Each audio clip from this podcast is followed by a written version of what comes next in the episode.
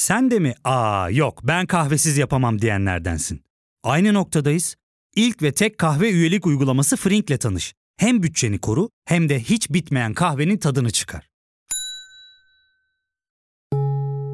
Yakınlarından terapinin onlara ne kadar iyi geldiğini dinlesen de kendin için bir şeylere başlamak zor geliyor olabilir. Ya da sevdiklerine yardım etmeye istekliyken kendi ihtiyaçlarını görebilmek. Hayvel, uzman psikologlarıyla kendi ihtiyaçlarını bulmanda sana destek olacak. Terapi yolculuğuna başlamak için detaylı bilgi bölümün açıklamalarında. Selamlar herkese. Trend Spor'da bu hafta 3 konu var gündemimizde. Bir tanesi Süper Lig başladı. Dört büyüklerin maçlarını ve son durumunu değerlendireceğim. Ardından basketbol U18 Avrupa Şampiyonası vardı. Milli takımımız bu şampiyonada final oynadı. Finalde kaybetti. Biraz o turnuvaya dair anekdotlar aktaracağım ve son olarak da Formula 1'de Vettel'in emekliliğini konuşmuştuk geçtiğimiz hafta Ant'la birlikte. Bu kez Mali bağlanacak ve Vettel'in ayrılığı sonrasında koltuk savaşları yaşanıyor Formula 1'de. Çeşitli olaylar yaşanıyor. Mali onları bize güzelce özetledi. Tüm bunları konuşacağız.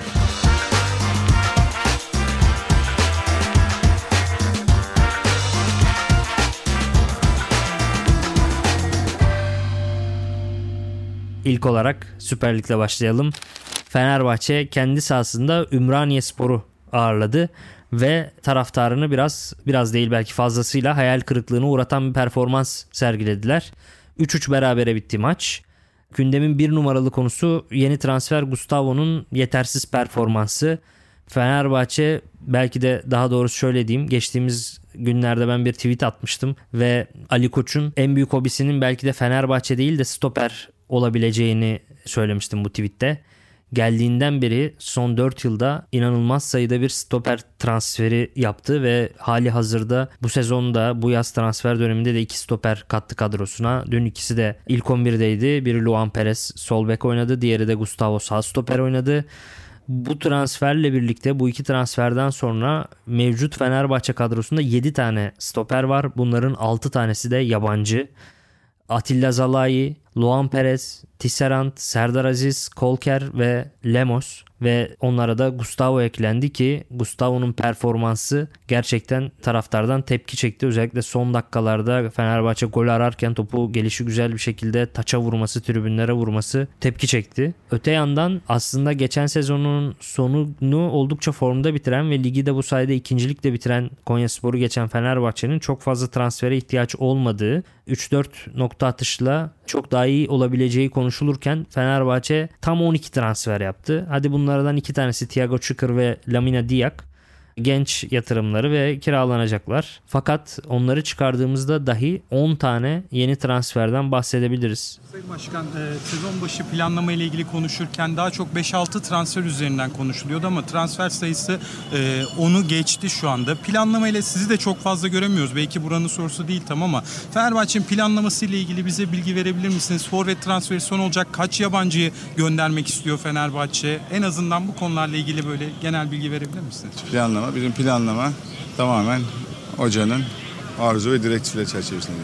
Buraya gelmeden önce 4-5 diyordu ama bir buçuk ay takımla geçirince ve bazı fırsatları çıkınca onları değerlendirmek istedim. Ama yani biz camiamız öyle bir camia ki her şeyi hocaya bıraksan niye öyle yapıyorsun? Transfer yapıyor yönetimci, niye hoca yönetim yapıyor, hoca yapmıyor. Bunun bir orta yolu yok ne yazık ki. Ama ben hocamıza da, ekibine de takımımıza da sonuna kadar güveniyorum. Panik yapacak hiçbir şey yok. Daha yolun çok başındayız. Ve dediğim gibi belki de hayırlı bir sonuç oldu. Bir tanesi Pedro ki sakat geldi. Lincoln, William Arao, Emre Mor, İrfan Can Eğribayat, kaleci. Buruma, Joshua King ve Aliyovski transferleri geldi ki bunlar da yetmiyor. Bir de hala gelmemiş olan bir santrfor takviyesi daha bekleniyor. Son transfer kaldı diyor neyse ki Ali Koç. 11 yeni transfere ihtiyaç var mıydı? Bu tabii ki çok tartışılacak. Ama biz öncelikle biraz saha içine odaklanalım. Ne yapmaya çalıştı Jorge Jesus? Biraz bundan bahsedelim. Luan Perez 1.90'lık bir sol stoper. Marsilya'da ağırlıklı olarak üçlü savunmanın solunda oynayan Luan Perez. Fenerbahçe'de bir dönemlerin Barcelonalı sol beki Abidal gibi uzun boyuyla sol bek oynadı. Ferdi sağ bekteydi. Ferdi olabildiğince hücuma çıkan ve o hücuma çıktığında Luan Perez de tıpkı o Barcelona'daki Abidal gibi savunmayı üçleyen bir modeldeydi. Yani Ferdi'yi orada o sezonlardaki Dani Alves'e benzetirsek hücuma çıkma anlamında. Luan Perez de savunmayı o şekilde üçlemeye çalışıyordu. Kafada bu vardı ama ne kadar uygulanabildi? Neredeyse hiç. Bu 3 savunma oyuncusu Gustavo, Zalai ve Luan Perez'den oluşan üçlü savunma oyuncusu çok uzun bir üçlü ve fakat olabildiğince de ağır bir üçlü. Bilhassa çabukluk konusunda da problem yaşıyorlar. Daha henüz 40. saniyede Del Valle'nin arapasında Geraldo Altay'la karşı karşıya kaldı. Daha ilk sızma o zamandan başladı. Daha sonra 3. goldeki penaltı öncesinde bir sızma var. Birçok pozisyonda sızma oldu. 60. dakika gibi Betayip Ümraniye Spor'un santrforu savunma arkasına sarktı. Çok klas bir vuruşla golü de attı ama küçük bir adımla offside'daydı. Yani maç boyunca o savunma arkasına sızmalara engel olunamadı ki bu savunma hattıyla oynandığı sürece Fenerbahçe'nin sezon boyunca bu sızmaları çok daha fazla yaşayacağı ortada. Bu Gustavo gibi stoperlerdense düşünülmeyen Tisserant'ın da çok daha iyi bir stoper olduğu da bence ortada. Alınan Gustavo'nun hiç düşünülmeyen Kolker'den nasıl bir fazlası var o da bir soru işareti. Ve Fenerbahçe'de Ali Koç döneminden beri maalesef yaşanan problem şu. Yeni bir sürü oyuncu geliyor ama gelen oyuncuların mevcut kadrodaki oyunculardan daha iyi olduğuna kimse kendisini ikna edemiyor. Yani 10 yeni transfer var ama bu 10 yeni transferden kaç tanesi mevcut kadroda yoktu? Yani örneğin Lincoln geldi güzel. Ee, çok güzel iki duran top golü attı. Slovaçko'ya frikik golünü attı. Güzel işler yaptı. Ama İrfan Can'dan daha müsteviyede bir oyuncu tartışılıyor. Atıyorum Joshua King geliyor, Bruma geliyor. Bunlar mesela Rossi'den daha mı iyi oyuncu Bruma veya Valencia'dan daha bir iyi bir oyuncu mu Joshua King? Bunlar hep soru işareti birbirine benzer kalitede birçok oyuncu transfer etmiş olmanın sıkıntısı yaşanıyor. Bir kadro enflasyonu yaratıyor bu durum. Ve bu 4 sezondur Ali Koç yönetimindeki 4. sezondur aynı şeyleri görüyoruz aslında. Bu da taraftarı biraz negatif anlamda tabii ki etkiliyor. Tabii bu savunmadaki sızmalardan bahsettim. Onlardan daha garip olanı sızmaları hadi bekliyorsunuz fizyolojik olarak bu kadar uzun boylu oyuncuların dönüşlerinin çabukluk kendi etrafındaki hamle hızlarının falan yavaş olmasını zaten bekliyorsunuz bu kadar uzun 3 oyuncunun. Ama daha acı verici olan bu kadar uzun boylu bir savunma savunmanın kornerde direkt ortayla kafa golü yemiş olması. İlk golü duran toptan yedikten sonra ikinci golde de yay civarındaki George'u bomboş bırakmaları ve o kadar boştu ki oyuncu Korner kullanılırken ben ekran karşısında fark ediyorum yani George'a pas atsalar çok net pozisyon olur diye içimden geçiriyorum. Oradaki 11 oyuncu uyuyor ve George'a gelen pas yavaş ve kötü verilmiş bir pas olsa dahi o kadar boş bıraktılar ki oyuncu çok kolaylıkla şutunu atabildi ve gol yaptı. Ümraniye Spor'un çok zayıf bir kadroyla sahada yer aldığını da söylememiz lazım. Bu tabii Fenerbahçe'nin üzüntüsünü daha da pekiştiren bir durum. Örneğin stoper Gulumaç, orta sahaları Mırsic ile Oğuz, sol kanatları Delvaye ve sağ bekleri Serkan Göksu geçen sene de Ümraniye Spor'un ilk 11'indeki oyunculardı. Sağ stoperleri Alisson'u ki kendisi ilk penaltıda smaç gibi bir harekete kalkışıp amatör bir penaltı yaptı. Onun dışında fena oynamadı ama o penaltıda yani çok amatör bir işti. Bandırmadan transfer. Sağ kanatları Geraldo yine Ankara gücünden transfer. Aslında tam bir TFF birincilik karması kurmuş durumda Ümraniye Spor ve bunu Süper Lig'de yaptılar. Birazdan bahsedeceğimiz İstanbul Spor gibi Trabzonspor'la oynadılar onlar da veya Giresun Spor gibi haftaya Galatasaray'la oynayacaklar. Bu takımların kadroları da çok zayıf. Bazı takımlar geçen sezonlara göre çok daha zayıf bir şekilde lige giriyorlar ve Ümraniye Spor bu kadar zayıf bir kadroya sahip olmasına rağmen de ilk hafta Fenerbahçe'den puan almayı hatta neredeyse galibiyet alıyordu. Son dakika golüyle Fenerbahçe puanı kurtardı. Bunu başardılar. Önemli bir başarı ama kadrolar zayıf. Şunu da söyleyeyim. Ümraniye Spor'un hocası Recep Uçar eski bir Abdullah Avcı antrenörüdür. Onun ekibinden. Gerçekten çok kaliteli bir teknik adam. İstanbul Spor'un hocası Osman Zeki Korkmaz çok kaliteli. Giresunspor'un teknik direktörü Hakan Keleş zaten geçen sezonun bence en iyi teknik direktör performanslarında ilk ikiye üçe yazarım. Bu sezon ligde belki oyuncu kalitesinden çok teknik adam kalitesini konuşacağız. Kayseri Spor'un teknik direktörü Çağdaş Atan Kayseri Spor transfer yasağı yemiş olmasına rağmen ve neredeyse orta sahası olmamasına rağmen Beşiktaş'a karşı etkileyici bir oyun oynadı. Kaybetmiş olmasına rağmen son dakika golüyle. Öbür tarafta Alanya Spor'un başında Farioli 4 gollü bir galibiyetle başladı. Nuri Hoca var Antalya Spor'un başında. Bu sene gerçekten güzel teknik direktör işleri izleyeceğiz. Recep Hoca da Ümraniye'nin başında bu kadar zayıf bir kadroyla az daha galip geliyordu. Haftanın sürprizine imza attılar net bir şekilde. Onun dışında Joshua King yeni transfer 73 dakika boyunca sahada kaldı. Çok etkisizdi Fenerbahçe'de. Sadece bir tane şutu var. O da isabetsiz. isabetli şut atamadan maçı tamamladı. Şut pası da yok. Dribbling de yok. Ön tarafa sonradan Serdar Dursun girdi. Mesela Serdar Dursun'un fiziğiyle çok çok daha etkili olduğunu gördük ama Fenerbahçe'de hep yeni gelen transferler eldekilerden daha değerli oluyor ve hep eldekiler B planı olarak atılıyor. Fakat yeni gelenler de eldekilerden daha iyi olmuyor. Az önce söylemek istediğim buydu. Valencia da 2 gol attı ama ona rağmen açıkçası o da biraz Joshua King'e benzer tipte bir forvet ve Fenerbahçe'de şöyle bir sıkıntı gördüm. Topu alan herkes dikine gitmeyi zorluyor. Bu hazırlık maçlarından beri böyle devam ediyor. Hep de bireysel yetenekli oyuncular transfer edildi. Emre Mor gibi, Buruma gibi. Ve topa her alan kendi başına bir şeyler üretmek istiyor ve takım oyunundan uzaklaşıyor. Geçen sene sezonun ikinci yarısındaki Fenerbahçe'nin en önemli özelliği takım oyununu iyi oynamasıydı ve takım oyununu mevcut Fenerbahçe kadrosunda en iyi işleten isimler aslında Miha Zayt ve Mert Hakan Yandaş gibi isimler. Hadi Mert Hakan sakat ama Miha Zayt ise az başvuruyor Jorge Jesus. Sonra 3. sırada Zayt ve Mert Hakan'dan sonra Crespo derim ben. O da hiç tercih edilmiyor. Tabi Arao'nun da bir takım oyuncusu olduğunu söylemek lazım. Ama bu isimler dışındakiler Emre Mor, Bruma, Joshua King, Valencia, Lincoln çok fazla İrfan Can Kahveci de öyle. Çok fazla bireysel yetenek üzerinden zorlayan ve takım oyununu bozan tipte oyuncular.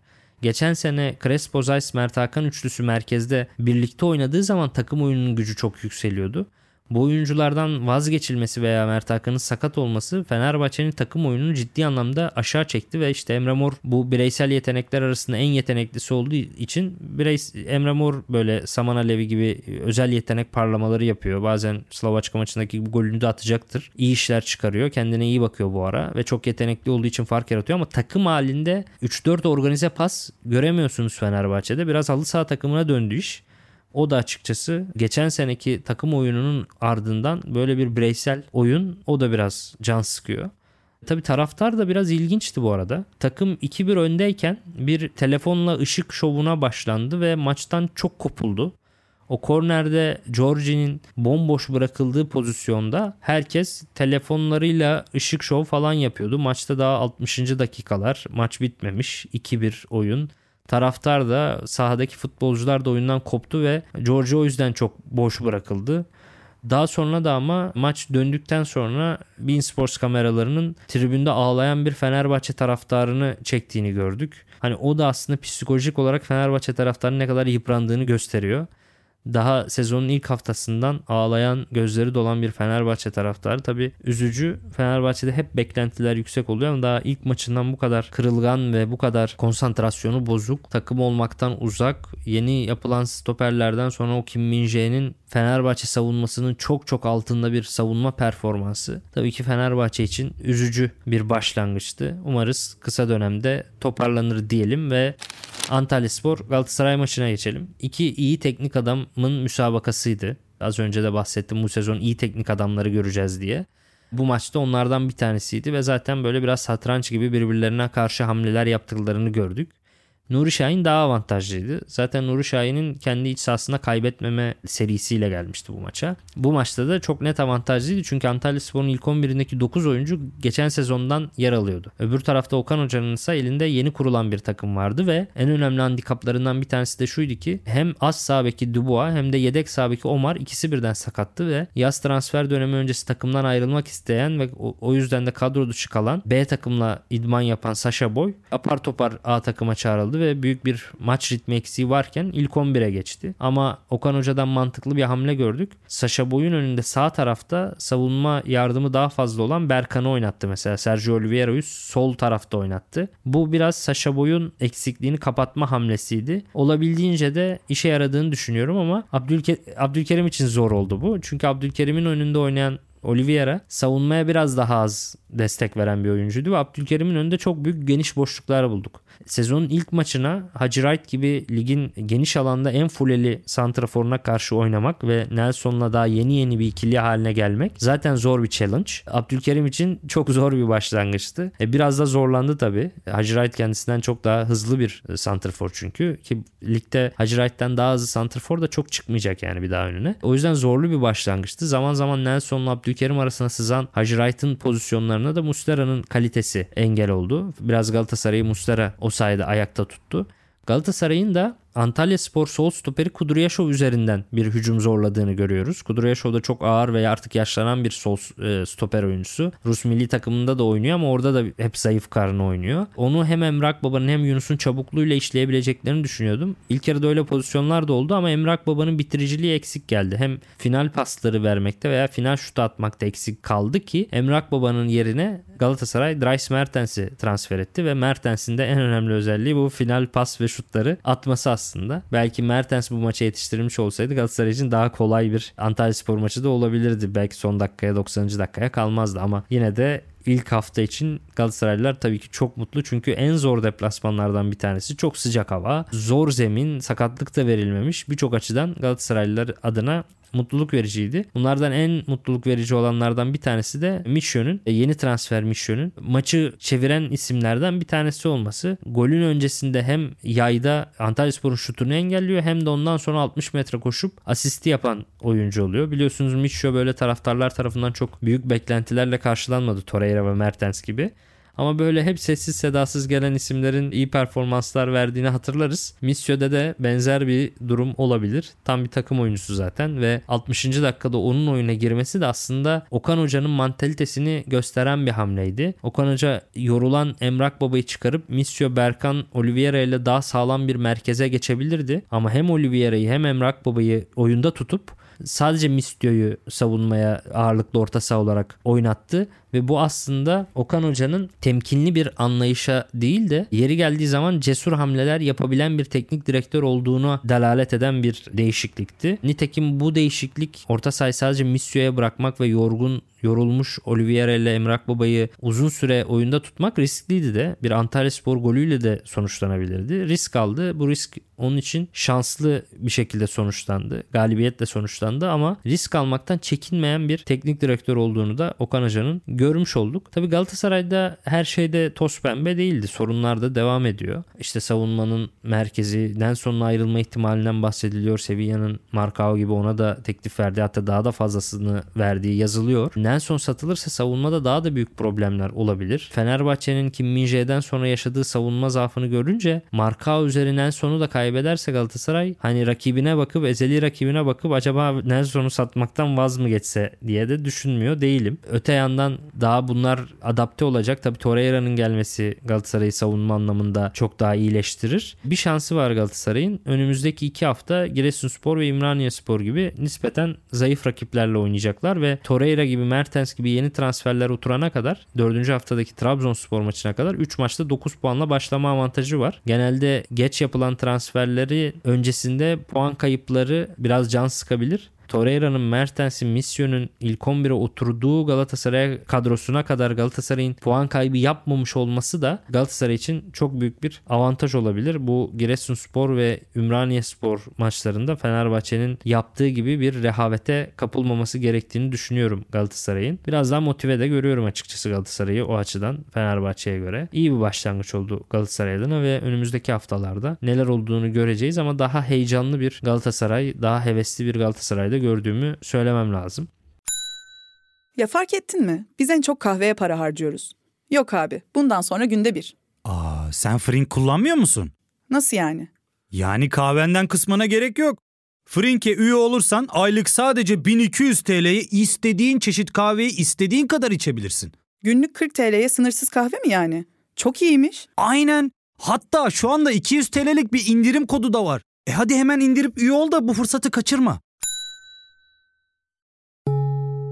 Terapiye başlamak, içinden çıkamadığın döngüleri kırmak, bazı yanlış bulduğun kararlarını değiştirmek ve kendinle beraber daha huzurlu bir yaşam inşa etmek için atabileceğin en değerli adımlardan biri. Hayvel ile yoğun yaşam tempona uyum sağlayarak online terapi seanslarını takvimine göre ayarlayabilirsin. Bini aşkın uzmandan sana en uygun terapisti seçebilir PODB10 koduyla indirimden yararlanabilirsin. Detaylı bilgi açıklamalardaki bağlantıda.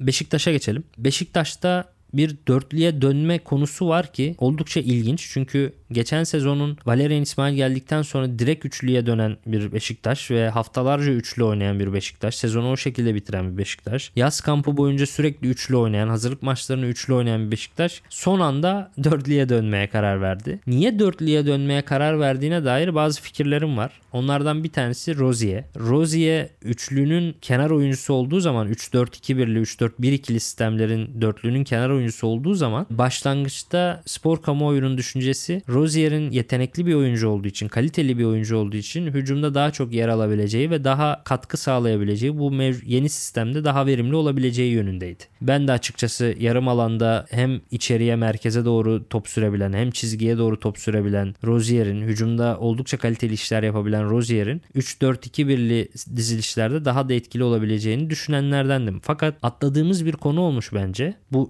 3-4-1-2 gibi dizilişlerde kanat oyuncuları aslında iki kişilik oynamaları gerekiyor. Yani hem savunma çizgisini hem hücum çizgisini kanadını bir oyuncuyla yapmanız gerekiyor bu sistemlerde fark yaratabilmeniz için. Yani sizi artı bir kişi gibi oynatmaya sağlayan bu 3-4'lü sistemlerin aslında olayı çok koşup çok mücadele edebilen çok dayanıklı kenar oyuncularına sahip olmak. Bu sayede sanki bir kişi fazla oynuyormuşsunuz gibi bir izlenim yaratıyor. Eğer çizgiyi boydan boya kullanabilecek dayanıklılıkta bir bekiniz varsa atıyorum geçmiş yıllardan İbrahim Üzülmez gibi diyelim. Yetenekten önce aslında bir dayanıklılık ve devamlılık o çizgiyi boydan boya kullanma devamlılığı gerektiriyor o pozisyon. Fakat Rozier'de yetenek ve kalite fazlasıyla var olmasına rağmen o dayanıklılık ve fizik kalite maalesef yok. Gittiği zaman dönmekte, döndüğü zaman gitmekte sorun yaşayabiliyordu. Geçen sezonda bu hazırlık maçlarında da Rozier'de böyle bir problem yaşandı. Hatta Rozier'i son hazırlık maçlarında üçlü stoperin sağ stoperi olarak bile kullandı Valerian İsmail. Yani dörtlüyü oynamasından oldukça fikren uzaklaşmıştı. Yani dörtlü savunmanın sağ beki olduğu zaman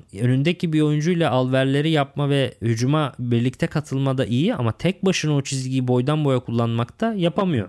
Eski Galatasaraylı Mariano da öyleydi mesela. Çok teknik, Brezilyalı, çok yetenekli bek ama boydan boya kullanmak o eski Hakan Ünsallar gibi, İbrahim Üzülmezler gibi o dayanıklılık gerektiren bir şey. Ve Rozier'de bu yoktu. Rozier'den bu performansı alamadı Valerian İsmail. Sol taraftan Rıdvan'dan alabiliyordu o performansı. Rıdvan'ın gerçekten çok dayanıklı, çok enerjisi yüksek bir oyuncu ve devamlı git gel yapabilen bir oyuncu. E, Rıdvan'ı da kaybetti. Bu transferden tek mutlu olan benim demişti hatırlıyorsanız. Onu da kaybettikten sonra Umut Meraş kaldı elinde tek. Umut Meraş da o 4 yani 3-4-1-2'li sistemlerin kenar kanat beki olmaya en son aday. Çünkü hücumda çok etkisiz bir oyuncu. Sadece dörtlü savunmanın beki olabilecek bir oyuncu. Yani iki kenar beki birden bu sisteme uymuyor. Öbür taraftan Gezal başlangıçta 3-4-2-1 başlamıştı Beşiktaş ve ön taraftaki 2-10 numaradan sağ 10 numara gibi oynuyordu Gezal. Ve o pozisyonda biraz kotarabiliyordu. Çünkü merkezde konumlanıyor yeri geldiği zaman. Yeri geldiği zaman da markajdan kaçmak isteyen bir oyuncu Gezal. Çünkü çok çabuk bir oyuncu değil. Dar alana e, rakip kümelendiği zaman Gezal biraz ezilebiliyordu. Ama kendisini o dar alandan kümelenilen alandan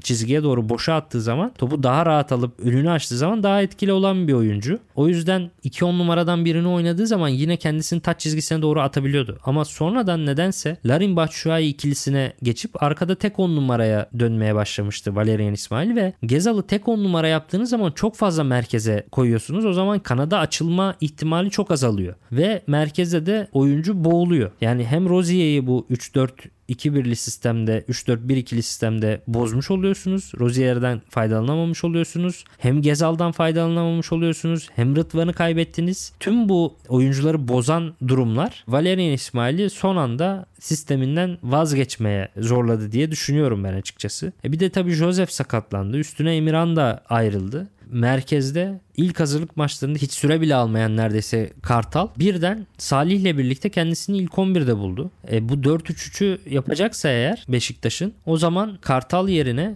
daha belki daha böyle Joseph gibi Tabii Joseph de sakatlıktan sonra iyileşecek ve toparlayacaktır ama daha fizik gücü yüksek, daha kesici özellikleri iyi olan bir orta saha belki gerekiyor veya Salih yerine. Yani hem Salih hem Kartal ikisi de oyun kurucular ve fakat Valerian İsmail'in oyun kurmak gibi bir derdi yok zaten. Aslında bu merkez üçlüdeki oyuncular da Valerian İsmail'in oyun yapısındaki oyun aklına uygun orta sahalar değil. E, Muleka bu sefer yine 4-3-3'ün kenar oyuncusu olmayı çok isteyen bir oyuncu değil ki Kasımpaşa'da da Umut Bozok'la oynadıkları zaman Umut'u kesmişti. Zaten o da hani o zaman da sol kenar forvet veya sağ kenar forvet oynamayı çok istemiyordu. Hani şimdi 4-3-3 yaptığınızda da orta sahanın merkezi problem oluyor veya Muleka'yı forvetteki kadar etkili kullanamıyorsunuz. 3-4-2-1 3-4-1-2 yaptığınızda az önce bahsettiğim gibi Rozier Gezal problemleri oluyor. Bir türlü yani bu kadro hem dörtlüye de çok uymuyor hem üçlüye de çok uymuyor. Zaten stoper stoperde bir problem var. E şimdi birden dörtlüye döndünüz 2 milyon euro verdiğiniz Emrecan yedek başladı. Hani dörtlüye dönülecekse mesela 2 milyon euro verilmezdi Emrecan'a. Öyle de bir durum var. O alındı. Emrecan tabi 2.8 milyon euro Abdülkerim'e verilmedi. Çok bulundu. Hem Ali Koç tarafından hem Beşiktaş yönetimi tarafından. E sonra şimdi iki takım da Abdülkerim gibi bir oyuncuyu arıyor aslında. Öyle bir konu da var ama bir yandan da Beşiktaş'ta çok kaliteli isimler de var. Onlardan bir tanesi Vegos, bir tanesi Gezal ve bu ikilinin birlikteliğinden kalitesinden 90 artı 5'te gelen gol doğdu ve Beşiktaş kalitesiyle 3 puanı aldı. Bu kaliteye Jetson da ekleniyor. Sayıs gibi nihayet kaliteli bir stoperi var Beşiktaş'ın. Bunu da söyleyebiliyoruz. Geçen sezon yoktu bence. Rozier gibi kaliteli bir beki var. Aslında birkaç doğru takviye ile dörtlü savunma sistemine uygun bir iki merkez orta sahayla bu problemler de çözülebilir gibi geliyor. Yani çok da enseyi karartacak bir durumda yok bence. Son olarak Trabzon'a geçelim. Trabzonspor'a çok uzun değinmeyeceğim çünkü Trabzonspor için yeni bir şey olmadı. Çok kendinden emin bir şekilde çıktı İstanbulspor karşısına ve İstanbulspor'da da yine Osman Zeki Hoca daha önce saydığım teknik direktörler gibi oyuncu kalitesi düşük olmasına rağmen çok disiplinli ve istikrarlı bir oyun oynatmaya çalışıyor. Ellerinden geleni yaptılar fakat Trabzonspor'un kadro kalitesi çok üstün geldi. Geçen sezon İstanbulspor duran toptan çok az gol yiyen bir takımken iki tane korner golüyle 2-0 kaybettiler. Cornelius Süper Kupa'dan sonra yine golle başladı. Hani İtalya'da sadece bir gol atıp gelen Cornelius burada artık açıldı tamamen ve bol gol atan, kolay gol atan bir futbolcuya dönüştü. Çok da bu sezona da iyi başladı. Cornelius'un ayrıca goller dışında 5 tane hava topu kazanması var ki takımı önde tutmakta, öne taşımakta bu hava topları üstünlüğü çok fark ediyor. Öbür tarafta Abdülkadir'in 4 driblingle takımı öne taşıması da yine Cornelius'un hava topları Abdülkadir'in de top taşımaları fark yarattı. Visca'nın şut 4 şut pasıyla öne çıktığını görüyoruz ve daha da önemlisi geçen sene bir türlü çözüm bulunamayan sol bek pozisyonunda Eren çabuk bir uyum yakaladı ve beğeniliyor taraftar tarafından. Gayet iyi maçlar oynuyor. Hem Sivas Spor maçı hem İstanbul Spor maçında hiç fena değildi Eren. Sivas maçında hatta çok iyi oynadı. Larsen de aynı şekilde sağ bekte. İki beki de Trabzonspor'un iyi başladı. Bir haber var. Berat'a Arabistan'dan teklif var ve Trabzonspor sürpriz bir bonservis geliri elde edebilir. Trabzonspor için iyi bir haber bu. Çünkü Berat geldiğinden sonra yarım dönem çok iyiydi. İlk geldiği yarım dönem ama geçen sezon takım şampiyon olurken geriye giden çok az oyuncudan bir tanesi Berat'tı. Herkes ileri giderken Berat geri gidiyordu. Geçen sezonu kötü geçirmiş Berat'ın oynadığı pozisyonda hem Siopis var hem Doğucan alındı yeni hem de Dorukan şu an sağ stoper oynuyor ama sağ stopere takviye geldiğinde Dorukan da orada oynayacak. Zaten 3 tane pozisyon var 6 numarada. O yüzden Berat'a ve Berat da geri giderken böyle iyi bir bonservis gelmesi Trabzonspor için bir şans oldu. Belki oradan gelecek para sağ stopere yapılacak yatırımı da karşılayabilir. Trabzon için bu iyi oldu ve Trabzon için tabi İstanbul Spor maçı biraz ölçü değildi. İstanbul zayıf bir rakipti Trabzon'a. Ama yine de mesela Fenerbahçe gibi rehavet içinde değillerdi. Biraz ikinci viteste, üçüncü viteste oynayıp galibiyet almayı bildiler. E, Sivas maçından sonra Trabzonspor yine aslında kendisini çok zorlamadan 3. viteste galibiyetlerine devam ediyor. Kalitesini konuşturmaya devam ediyor. İlk hafta biraz böyleydi. Biraz Anadolu maçlarına da değineyim. Karagümrük'le Alanya Spor arasında İtalyanların maçı vardı. İki İtalyan teknik direktörün maçında Farioli'nin ekibi galip geldi. Farioli'den yine ilginç geriden oyun kurma atakları gördük. Kalesinde Edirne Spor'dan yeni bir kaleci var. Genç bir kaleci var. Üçüncü ligde bu arada Edirne Spor ki ben de Lüleburgazlıyım. Edirne, Lüleburgaz bizim oralar. Muhtemelen Edirne halkının yarısından çoğu Edirne Spor'un varlığından haberdar değildir. Yani böyle bir takımdan gelip direkt Süper Lig'de bu geriden oyun kurma oyununa tanışmak çok marjinal.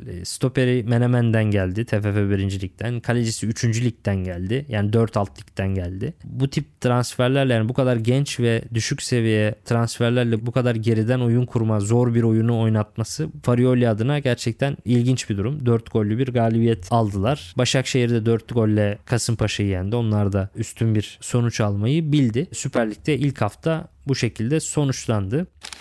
Şimdi basketbola geçelim. İzmir'de 18 yaş altı Avrupa Basketbol Şampiyonası oynandı ve milli takımımız finalde İspanya'ya 68-61 kaybederek turnuvayı ikinci sırada tamamladı. E tabi çok önemli bir başarı. Türk basketbolu adına çok önemli bir başarı. Çünkü gelecekte de bu oyuncuların yine böyle büyük turnuvalarda bize tıpkı şimdiki gibi gururlar yaşatabileceğini görmüş olduk. Yine bu turnuvada da bir milli takımın geri dönüşleriyle kendisinden söz ettirdiğini görüyoruz. Çeyrek finalde Litvanya'ya, yarı finalde de Slovenya'ya karşı yaptığımız geri dönüşlerle maçları çevirdik. Bu artık bizim milli takımlar için bir ritüel haline geldi. Biz bitti demeden bitmez sözü biliyorsunuz milli futbol takımı için de söyleniyor. Geçmişte milli basketbol takımında da bu tip galibiyetler alınmıştı. 18 yaş altı milli takımda aynı tarifi uygulamış. Turnuvanın ilk beşine seçilen bir ismimiz var. O da Tofaş'ta oynayan Berke Büyük Tuncel'di. Turnuvanın en değerli oyuncusu da şampiyon İspanya'nın forveti İzan Almansa oldu. Tabii bu finalde kaybetmek şanssızlık. Yani bir yandan üzülüyorsunuz bir yandan ama gururlanıyorsunuz da bunu çok yaşamaya başladık maalesef. Biliyorsunuz basketbolda majör turnuvalardan ele alacak olursak Eurobasket 2001'de ve 2010 Dünya Basketbol Şampiyonası'nda finalde kaybeden bir milli takım vardı. Kadın voleybol takımımız 2017'de yine Türkiye'de düzenlenen Avrupa Şampiyonası'nda finalde Sırbistan'a mağlup olmuştu. Yani şanssızlık veya talihsizlik diye açıklamak bilmiyorum ne kadar doğru olur ama şu final işini bir türlü yapamadık ve ikinci olduk bu turnuvalarda.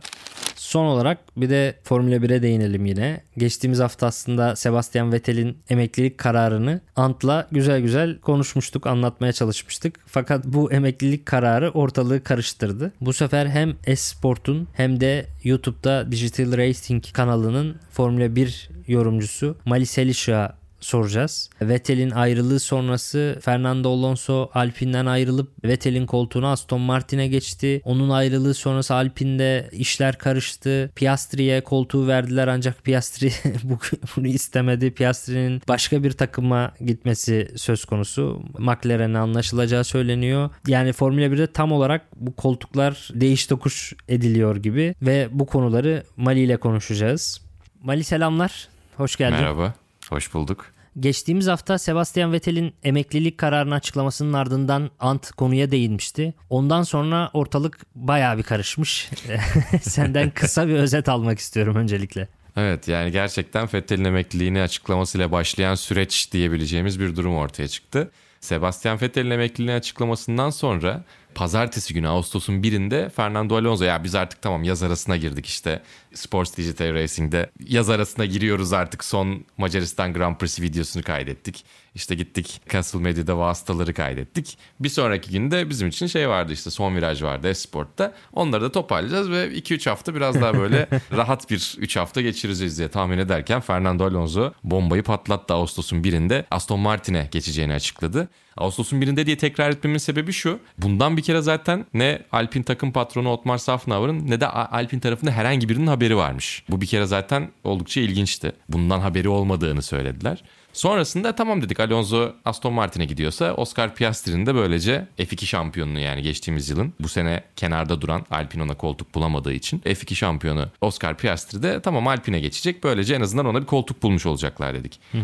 Tamam bu da doğal. Piastri'yi de o ara açıklarlar diye düşünüyorduk. Biz işte salı günü Esport'ta programa başladık. Sevgili Serhan Acar ve Sera Kaynak programı sunuyorlar. Programın içerisinde ben ilk defa bir e, son dakika haberi girdim. O KJ'ye beraber girdik daha doğrusu e, ekiple son dakika Alpin Oscar Piastri'yi açıkladı diye. Fakat orada yayın sırasında Serhan abi de söyledi. Sosyal medyasında hiçbir şey yok Piastri'nin. Piastri'nin herhangi bir açıklaması da yok ki bu normalde basın bültenlerinde yer verilir işte çok mutluyum süper oldu şahane oldu falan filan. Onların hiçbiri yok ve yani promote edildi terfi etti Oscar Piastri gibi böyle biraz garip bir tweet vardı orada onu orada bir, bir şeyler vardı. Programı bitirdik dönüyoruz yolda Serhan abiyle aynı otomobil içerisindeydik. Bu sefer Oscar Piastri'den bir açıklama geldi 2023'te. Tweet e, attı sanırım. Evet tweet attı. Hatta galiba Instagram'a da paylaştı emin değilim ama ben de tweet üzerinden gördüm. Ya bombayı patlattı dedi ki 2023'te ben Alpine'le yarışmayacağım. Bana sormadan bu şekilde böyle bir açıklama yapmışlar ama bu doğru değil dedi. Eyvah dedik peki niye böyle bu? Ardından Otmar Safnauer'ın açıklamaları vardı işte. Alonso'ya da ulaşamadık haberimiz de yoktu. Herhalde o işte Yunan adalarında tatilde bildiğim kadarıyla falan diye. Alonso memleketine gitmiş Oviedo'ya. Oradan böyle bir story paylaşmış. Thumbs up falan yapıyor böyle. Ya yani bu kaosu uzaktan izliyorum gibi. Orada böyle bir yavaş yavaş parçalar birleşmeye başladı. Şöyle ki iddia ediliyor tabii ki bu kontratı bilmiyoruz ama herhalde ortaya çıkacaktır yaz arasında birazcık durulacak herhalde döndükten sonra diye tahmin ediyorum. Oscar Piastri Avustralyalı menajeri eski Formula 1 pilotu eski Red Bull pilotu Mark Webber. Ve Oscar Piastri'nin önümüzdeki yıl Alpine'de ya veya işte Alpine'in ona bir koltuk bulması gerekiyordu. Williams'da olur, orada olur, burada olur. Bir F1 koltuğu bulması gerekiyordu. Yoksa serbest kalacaktı diye bir madde olduğu söyleniyor. Ve o serbest kalma maddesi için serbest kaldığı sürenin Temmuz'un sonu olduğu. Ağustos 1'den itibaren Oscar Piastri'nin farklı takımlarla görüşüp anlaşabileceğine dair bir durum. Ve Alonso ile Weber'in bir ara araları iyiydi. Sonra ne oldu bilmiyorum ama yani eğer aralarında hala iletişim varsa Alonso bilerek Alpine'i zor durumda bırakmak için bunu da açalım. Hep bir yıllık anlaşmalar sunmak istiyordu Alpine ona ki e, Alonso gitsin de Piastri'yi yarıştıralım diye. Alonso'nun böyle bir mastermind'lık yapmış olma ihtimali var gibi görünüyor. Dolayısıyla 1 Ağustos'tan itibaren Piastri serbest kaldığı için yine rivayete göre Alonso da 1 Ağustos'ta açıklayarak hem kendisi gidiyor hem de Piastri'nin başka yerlerle görüşebilmesiyle Alpine'in elini boşa çıkartıyor. Yani inanılmaz bir Arap saçı, inanılmaz bir drama. Yani yaz, yaz arasının ilk günlerinde ben böyle bir şey beklemiyordum. Onun dışında tabii şimdi Daniel Ricciardo'yu da McLaren'ın istemediği ayyuka çıkmış oldu. Çünkü nereye gidecek? Muhtemelen çok büyük ihtimalle McLaren'a gidecek. İşte belki hani Alfa Tauri'ye gider mi falan gibi söylentiler de çıktı. Ortalık bir anda beklemediğimiz şekilde de karışabilir ama mantıklı olan Oscar Piastri'nin McLaren'a gitmesi. Çünkü Alpine eğer McLaren'ın pilotlarından biri yarışamazsa sene başında böyle bir durum olmuştu. Oscar Piastri'yi biz onlara sunabiliriz gibi bir şey söylemişti. Dolayısıyla onların arasında bir temas olduğunu da tahmin ediyoruz. E onun dışında tabii yani burası gerçekten Arap saçına döndü dediğim gibi.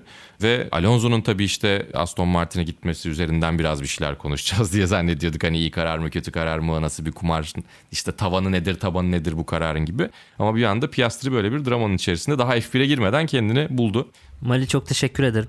Rica ederim. Ara ara seni yine konuk etmek isterim açıkçası. Tabii ki. Ne zaman drama olursa ben gelir açıklarım. Anlayabildiğim kadarıyla tabii ki. çok çok heyecanlı anlattım bu arada. Tam senlik çok olaylar olay anladığım kadarıyla. Ya, pembe dizi gibi çünkü. Evet, İnanılmaz bir kesinlikle. şey. Brezilya dizisi gibi bir süreç izledik 3 gün içerisinde ve diyorum ya yani artık yaz arasına doğru kafaca girdiğimiz bir noktada bu şey olunca böyle bir yakalaması daha da zor oldu. Formula 1'i Netflix'e alışmış diyebiliriz herhalde. Diyebiliriz evet.